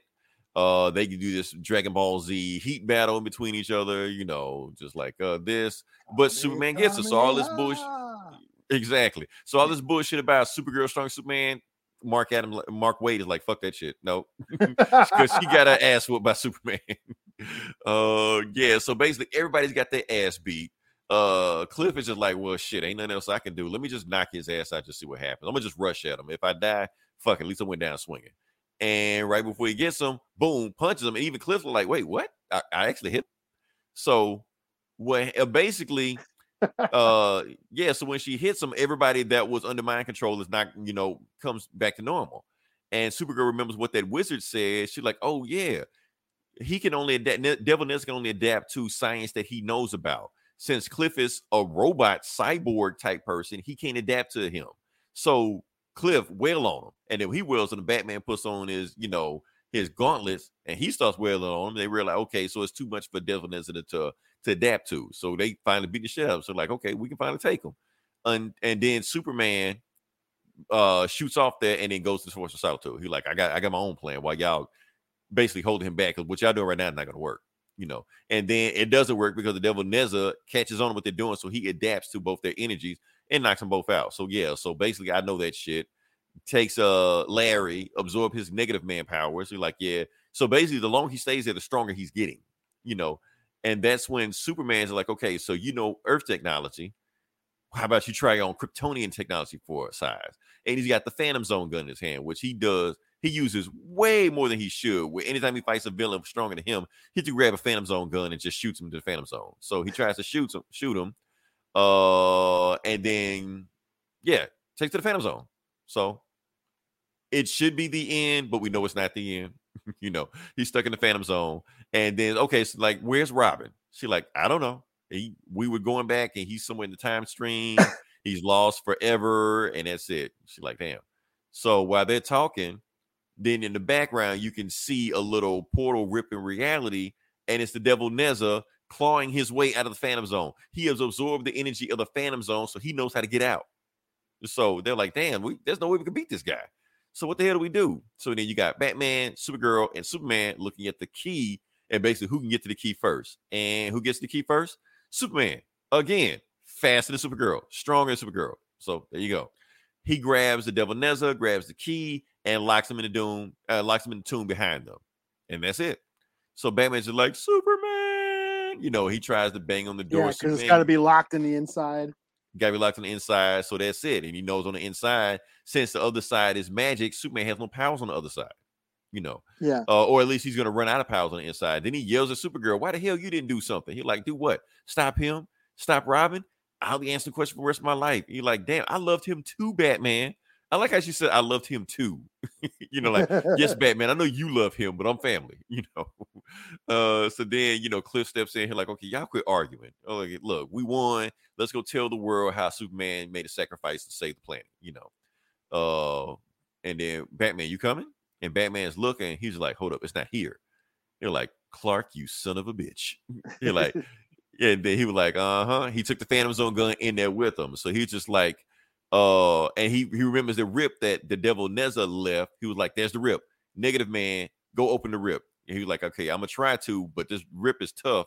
And if I don't get done in 67 seconds, I'm gonna turn back into you know regular Larry." You know, so they all try to use the rip, try to rip through him, and they find Superman, pull him through. They get him, and that's it. So yeah, Superman escapes the Phantom Zone. You know, and, and so he's looking at Batman like, "Took you long enough."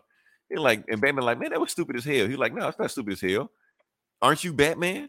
I knew you were gonna find a way to get me out of there. He's like, oh yeah, you're right, I am Batman. Okay, yeah, uh, yeah. And he basically tell him what he did. The Devil Nezha, when he got locked in there, he took the Phantom Zone gun and turned it on himself to blast himself into the Phantom Zone. And before he did it, he heat visioned it right before he disappeared to stick the Devil Nezha in there so he can't get out. You know, and he just was just waiting for Batman to find a way to get him out of there. You know, and then and Super Supergirls are like, yeah, let's make sure nobody else finds the place. So they basically throw all kind of rubble on top of it, bury the tomb so nobody else can find it, you know. Uh, and then it's just like, uh, good day, Batman.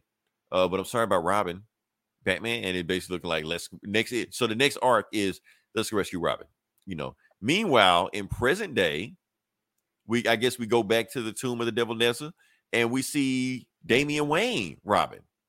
You know, uh, and he finds the tomb of the devil Nezha, and it looks like that tomb was built on Lazarus Island. which is the Mhm. whole arc that Robin has been dealing with the whole time. So they didn't know they built that shit there. You know, we continue to Batman versus Robin. So yeah, versus Robin. R- versus Robin. Is so yeah, I want to see how that shit goes. So yeah, uh, awesome art. Mark Waid killed it. It's just classic Batman and Superman is what you expect. You know, uh, Batman and Superman. It was a nice balance. They did need each other, so it didn't feel like one was more overpowered than the other.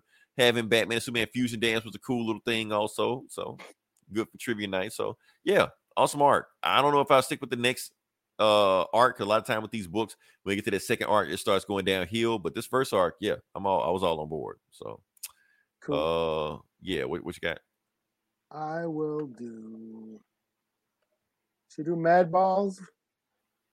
Go for it. Kids? Yeah, why don't I do that? I, I won't object to that. So Were you were you a Mad Ball fan? I don't even know who Mad Balls is, but I was oh, not man. a garbage pail fan kid. I was Oh. not a fan of them. Why? Because it didn't have your name. Uh, even if it did have my name, I still wouldn't fuck with it. um.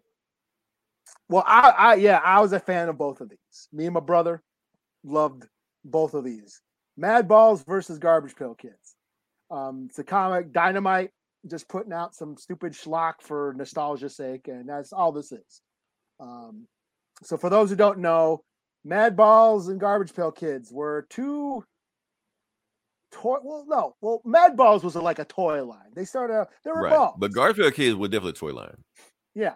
Um, so Mad Balls, they're basically these monster, They're balls shaped like monsters and zombies and gross, you know, gory things, you know, that kids in the 80s were into because it was the fucking 80s. Slime and yeah, Slime, yeah. I, I actually had a Slobulus shirt, which is one of them. Um, guy the- Slimer was so popular in Ghostbusters. Yeah. yeah um we collected these things. We we you know between me and my brother we had a few. I mean and we would throw them at each other or just collect them they made comic books. There was a cartoon. Um it got popular for a few years. Um in recent years here let me get rid of that. Let me stop the screen. I have that a few years oh, ago they, it. Okay. they they came out with a horror movie line of Mad Balls. This is my Leatherface Mad Ball. He's even got a hammer in his head. I also have a Predator Mad Ball, but my fucking dog ate it. but um, but yeah. So Mad Balls, they were just uh, you know just gross toys, balls made shaped like monsters, and you, you had to be in the 80s to understand. Yeah, it was like yeah. gross out boy humor, dick and fart, or just fart, grossy fart. like shit, Nickelodeon, know? you can't do that on television, all Yeah. that stuff like that. So yeah. Yeah. Um, so that was one of them. And then there was Garbage Pail Kids. Garbage Pail Kids were a parody of Cabbage Patch Kids, which were, you know, these very highly sought after dolls, you know, um, in the 80s. And Art Spiegelman was one of the artists on these. So Topps, the trading card company, they they did bazooka gum and baseball cards and they they specialized in trading cards, Mars Attacks and movie cards and stuff like that. And then it would be a stick of gum. So they started doing um the series called The Garbage Pail Kids, which was a parody of Cabbage Patch Kids, where only these babies were very gross out toilet humor, kind of like Mad Magazine, you know. Um, and they used their names. Like Adam Bomb was the guy, was the kid with the blowing up head. You had Large Marge and you know uh, all different kinds of the booger Bobby or whatever, and his snot coming out of his mouth. These were highly popular. Again, me and my They brother. had a movie, They had a movie, a very stupid movie. and came out. parents lost their shit. the movie sucks. Yes, even for 80s crappy 80s standards, it's it's bad. And not in the bad, it's good. No, it's bad and bad. um, and again, me and my brother had a bunch of these cards, stickers. Um, I always searched for my name, but of course, you know, my I didn't have one of those names that you know, a common name. John and Yeah. Bob and yeah. No one could pronounce my name ever in Mhm. every year in every year in school. I was, my name was always pronounced wrong. But um but yeah ironically i i first saw these in church uh, garbage pail. Okay, somebody snuck one in or something. The, or- the kids in Sunday school were had had garbage pail. That's where I first heard of them. but um, so anyways, Dynamite took these two franchises and stuck them in a comic book together, and it's just stupid, stupid, nostalgic fun. You know, um, it's it's a, it's an anthology stories. There's a couple, one where these like wholesome people, uppity conservative folk, uh, move into a neighborhood. They bought this brand new house, but their neighbors on one side is the mad balls, on the other side is the garbage pail kids, and they're like, "Oh my god, I can't we move we move next to these these these barbaric, uh, gross neighbors and stuff." And then, but then the kids end up liking them, and they start playing with the playing with and stuff. And then there's like a there's like a word find. There's like a Where's Waldo uh, page where you're supposed to look for crap in a dumpster. There's really gross dumpster. You're supposed to find different gross items and stuff. It's just stupid fun that I just yeah, it's like Mad Magazine. If you you know, for those who grew up on Mad Magazine like me, or just fans of these old stupid toys, it was it was just fun. You know, I don't know if I'm gonna pick up the second issue, but it was fun to just take a stroll down memory lane. I was like, oh yeah, I had a Slobulus shirt. I had, you know, my brother had, you know, we had that Mad Ball, we had that Mad Ball. I had all these Garbage Pail Kids cards and stuff. So yeah, it was just fun. Three out of five. Just stupid, stupid fun. Cool. Okay. All right. I hate to do it to you, Eli, but last book I got to do Shang Chi. All right, I read this. okay, you can help me out if I get lost somewhere on it because I actually haven't been keeping up with the story, but I watched the movie, so we can go. From there. 'Cause it's actually, yeah, because this is a new run. This is a new run. This is Shang Chi and the the Ten Rings. And Yeah, so, it kind of picks up where where kind of like where the movie is. He's got the rings now. Yeah, and plus they do a little recap on the story also, kind of let you know where Yeah. they were, whatever you missed. So, uh, yeah, so he has the Ten Rings. So Shang Chi has superpowers now. Never been a thing in the comics. Yes, there was one time where he could do like shadow clones and do that. But that was like something like Wanda made him do or some shit. I can't remember, but now he's got superpowers on his own. So we'll see how it goes. Um, yeah. So in this book, uh, basically he's uh his two warriors he's got two warriors that work for him you know because he's still the supreme commander and they're basically looking at the uh 10 rings they're like man what if we had those rings? You know and trying to them and the rings almost kill them you know until shang-chi stops them he's like no give me the rings. They're like what are you doing sneaking in here? If i didn't come in here the rings would have killed you guys you know uh they were like i'm sorry man. So he like take them to the infirmary you know get them fixed up you know um so and he realized see the thing is shang-chi doesn't want to touch these rings because he thinking these rings corrupted his father, you know, like in the movie, you know. So he's just like, I'm just gonna leave them and just not touch them, you know. But the fact that he left them there, he keeps having dreams and nightmares, you know, that the rings are like down below him. So he tries to take them back where he got to, you know, in the gate back to Ta Lo, but the gate doesn't work anymore. Like, so he can't get to Ta Lo to drop the rings back off. So he's just stuck with them. So he just leaves them in there, locks the door, and doesn't do anything with them, even though he knows he's got like nuclear weapons, you know, in his in his house. You know, so he tries to, you know, go on a date, top golf or wherever they are. They go golfing, and he, you know, he's talking to his girlfriend. Oh, you know, being with me is tough. I'm an awesome superhero, but life is hard, you know, stuff like that. So that's when he gets attacked by get to it. He's a fist. Razor Fist from the movie. But now that's the thing. Shang-Chi doesn't get enough credit for his rogues gallery. He actually has an awesome rogues gallery, not just Razor Fist, but like dudes like uh Stealth Stalker and Death Dealer. And these are the awesome ass names for dudes that just show like one time they die and that's it, you know. So anyway, he fights Razor Fist. Um At the mini chops golf off- course. at the mini golf course. He chops up one of the windmills on the good golf course. Uh, Shang-Chi takes a shit while his hand, then smacks Razor Fist in the face, knocks him out. So Razor Fist used to be like a two-issue fight with him and Shang-Chi back in the 70s. Like they used to like go at it. Now he takes him out like a couple pounds.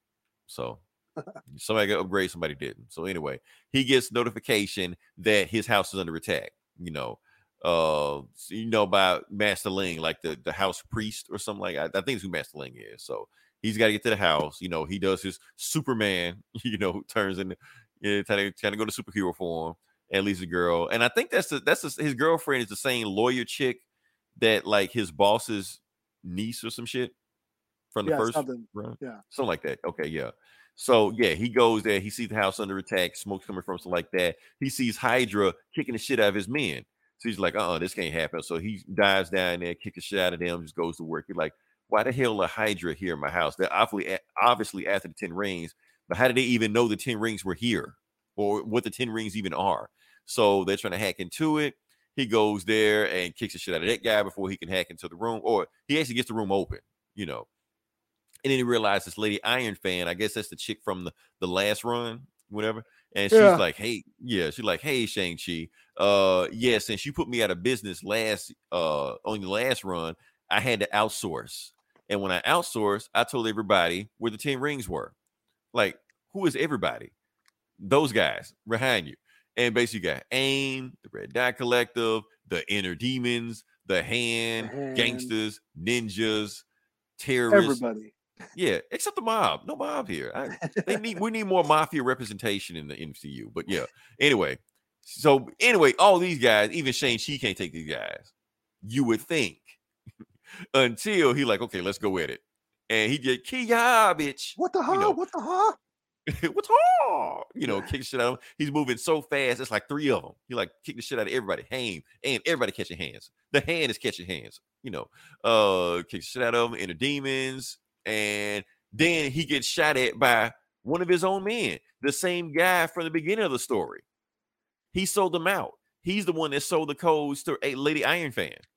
He's like, I don't trust you because when the other guy was in charge, your dad was in charge, we ran smoothly. Now look at us. Everybody's attacking us. We're under control. We're, we're out of control right now. And it's all your fault, you know. Uh, and he points the gun at him. He was like, oh shit. So, and that's when Master Lean blasted him in the face, which we did. I, did Master Lean ever have powers before? Uh, I think back in the other dimension, didn't he?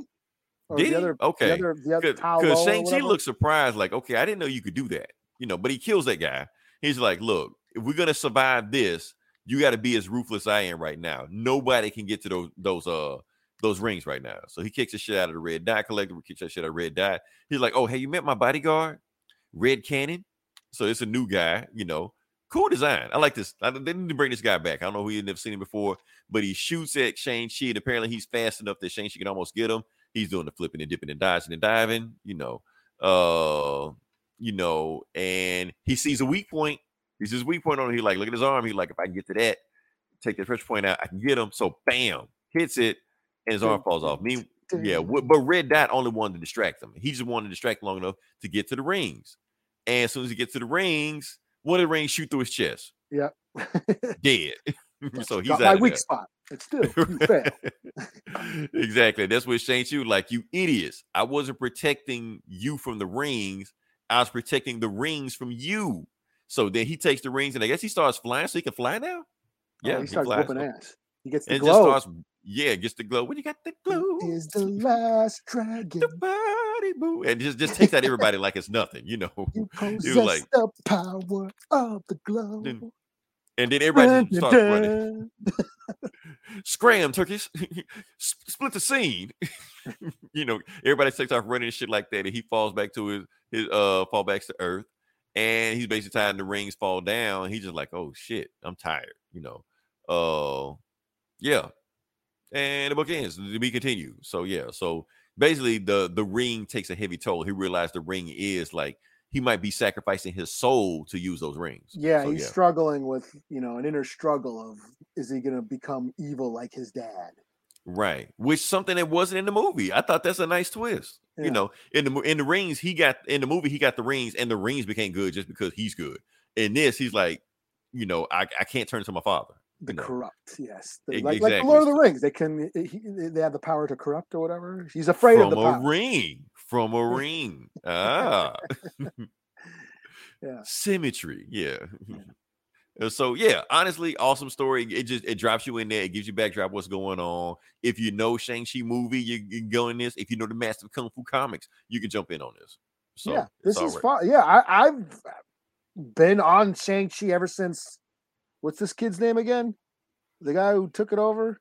Well, I think yeah, it's an, I think this I think it's a new artist on this book. But I like the artist because I like the old artist because he had like that anime am, uh, anime feel. Yeah, Luen This- this- Yang, Gene Luen yeah, Yang. Yeah, and this artist feel like he's continuing that uh anime feel also. I still like the other artist better, but it still has that kinetic energy where you feel it. I'll be honest with you, Eli. When when those uh, assassins start showing up the hand and the gangsters shit like that, I start playing the Saints U soundtrack. You know? I was like, let's let's play this shit. Let's just put on the big TV and just let you with that doo doo doo doo doo doo doo doo doo doo doo doo for the trailer. Yeah, all that shit was playing. And then All when he's fighting that dude with the arm, then play Weak Spot by Wu Tang. Right.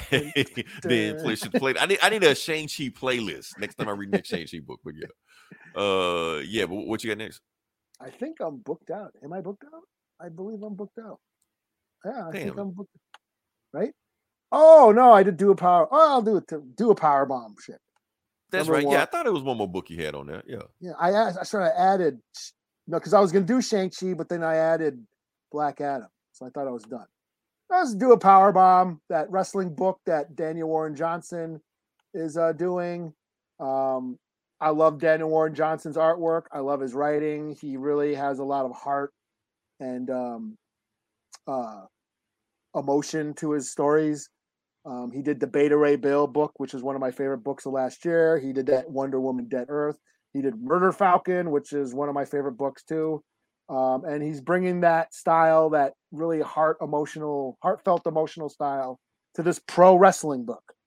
And his artwork is very gritty and raw and visceral, um, but it balances out with the very emotional drama that's going on. It's basically about this girl whose mom was a pro wrestler. She dies in the ring. Um, she grows up to try and follow in her mom's footsteps. She tries to become a pro wrestler herself. But then something weird shit happens because that's what happens in Daniel Warren Johnson's book. Some weird, wild fantasy shit happens. Some otherworldly alien being from another dimension brings her to some planet, prison planet, where he makes he wants her to wrestle in a tournament, a Mm. tag team tournament on another planet. Only this time, the wrestling is real. She's like, "Oh, you're gonna be. I want you to pick a tag team partner, and you're gonna wrestle for the belt. And if you win the belt, I'll bring your mom back to life because I'm a necromancer." So she's like, "Okay, um, but do you know wrestling is scripted? The the the winners are are you know, it's it's it's all pre pre thought out before. The winners are it's a scripted format. He's like, it's not really real. He's like, oh, you're joking, and so he doesn't think he doesn't know that it's real and she's just this scrawny little girl so she tries to go um she tries to go recruit this other tag team wrestler the one who was in the ring with her mom when she died he actually did the, the move on her and he feels guilty about it for killing her mom in the ring even though she was you know there was a misstep and he has accidentally killed her so he's been feeling guilty about it ever since his name is Cobrasun. So she tries to recruit Cobrasun. But yo, I need a, you know, I need a tag team partner for this alien wrestling tournament. There's, oh, you're talking about that Necro guy, the Necromancer? Yeah, he already tried to recruit me. Yeah, I'm not doing that shit, and you're not going to be my tag team partner anyways because you're too small and you barely know anything. And kind of, you know, she said, well, fine, I'm going to do it without you. I'll go find my own wrestling partner. And she kind of storms out. Then she gets a phone call from her dad. And she's like, Hi, dad. And um, then it cuts to her dad, and it's actually that tag team guy, Cobrasun, who's always wearing a mask. He's a luchador. wrestler, always Oh, wore a mask. So I she didn't know, she doesn't know that that was her dad. So that's I fucked am your up. father. Yes, that's so her dad. father killed her mother. killed her mom. Actually, killed her mom. It's like like that. Daniel Warren Johnson's shit is dramatic. I was not expecting that. I was like, oh shit. Mm. so yeah, another four out of five for me. I, I like I said, I'm a big fan of his work, and this is just him showing his love for pro wrestling. And like some of the action is just great. Like he's very kinetic, visceral brutality. Well, you you seen the Beta Ray Bill, didn't you? The book I didn't, but I'm pretty sure it's on Marvel Unlimited. I'm, I'm Yeah. gonna get on that. I'm gonna get on very that. So, yeah. raw, gritty action. I love his style. You know, very uh yeah. It's not clean. It's not slick. It's not refined. It's very dirty. Old and dirty. All right. So yeah, uh, appreciate everybody. If you listen this long, different like, share, subscribe. I know this was one of our longer episodes. Like I said, we had a lot of stuff we had to knock out. Uh, actually, a lot of topics we cut that I'm just not going to even deal with. I may deal with them next week. You know, Yeah, I, I didn't even get to talk about the Chucky trailer, but oh, the check trailer. I didn't, I didn't know about that. Yeah, or the new Ninja Turtle book that's coming out. yeah. Like There's said, a we, lot of shit at San Diego that I was. yeah, like I said, this "Oh, was yeah." Comic Con this weekend. Like we Yeah. technically we could have did a show just on that one, but you know, uh, there's, there's other stuff I wanted to talk about, so I didn't want to Yeah. just talk about Comic Con. You know, uh, join us next week. I don't know what's happening. I'm pretty sure something will happen, or we'll find something to talk about, or the topics we didn't talk about this week, we'll talk about it next week. Either way, we got stuff. So Okay. yeah. Talk about all the Ninja Turtles you want to talk about next week. So yeah. Until then, this is Leroy. This is Eli. We'll talk to you guys next week. Same bully time, same bully channel. Everything I do is magic. Being black is beautiful. Yeah. I'm tricky, so what you expect? Look. Uh, Michael Jackson the shoes, Barack Obama the jewels. Uh-huh. Oprah Winfrey the cool, with a Serena or two. Uh-huh. Hey, the sick is the flu. BB can give them the blues. Uh-huh. Jay and Diddy the moves. Ain't no way I can lose. Uh-huh. Pulling up, looking like black magic, black magic. Uh, pulling up, feeling like black magic, black magic. Uh, pulling up, looking like black magic, black magic. Uh, pulling up, looking like swear on my grandma, I'm kicking this shit from the soul. They not ready for this. I'm from under the bottom with the only shot that you get is from rifles and pistols. Living life like it's good times, but we didn't have a penny though. Blowing up down the mic like I'm JJ. Used to hoop with Lamarcus and baby. Now we plot every day on the payday. Get that bag, that big bag, and my bitch want the hurt, man. Every day scheming and rubbing my hands together like I'm Birdman. I want me 22 million, put that on the house. I got too many babies to sleep on the couch. Got the juice with no shadow of doubt. God first and hard work, that's what I'm about. Look, a nigga really head first. Nigga make a play, making bread work. Nigga sleep and get 'em out the bed first. Wanna see result, do the lead work. Busy overthinking, make your head hurt. You don't overcome if you ain't scared first. Gotta keep it wavy. Niggas be fugazi, can't be acting lazy. Gotta feed them babies, gotta feed them babies. Michael Jackson the shoes, Barack Obama the jewels. Uh-huh. Oprah Winfrey the cool, with a Serena or two. Uh-huh. Hey, the sick is the flu. BB can give them the blues. Uh-huh. Jay and Diddy the moves. Ain't no way I can lose. Uh-huh. Pulling up, looking like black magic, black magic. Uh, pulling up, feeling like black magic, black magic. Uh, pulling up, looking like black magic, black magic. Uh, pulling up, looking like Girl, that's young 4-5. Say you don't know him, he on fire. Go, go harder than James. Gon' talk this shit like Richard Pryor. Put purpose on my verses. Keep my Angelou like Maya. Yo, Muhammad Ali, I'm the greatest. I'm killing this shit like OJ, get away with it. Young Ada, baby, when real was real. I'm not a flop, I got skills for real. Didn't have my daddy around as a youngin', so I looked up to Uncle Phil and Bill. Wanted to be a huxtable. That's what I'm driven, that's what I hustle for. Man, nigga kicking black magic, yeah. Black magic, yeah. Gotta keep coming strong, gotta kick down them doors. Struggles and bad days, don't wanna see them no more. Wouldn't take it back, cause it's part of my story. Tell the devil, get back, time for me to show the world my glory for real. Michael Jackson the shoes, Barack Obama the jewels. Uh-huh. Oprah Winfrey the cool, with a Serena or two. Uh-huh. Hey, the sick is the flu. BB can give them the blues. Uh-huh. Jay and Diddy the moves. Ain't no way I can lose. Uh-huh. Pulling up, looking like black magic, black magic. Uh, pulling up, ay, feeling like black magic, black magic. Uh, pulling up, looking like black magic, black magic. Uh, pulling up, looking like black magic, black magic. Uh.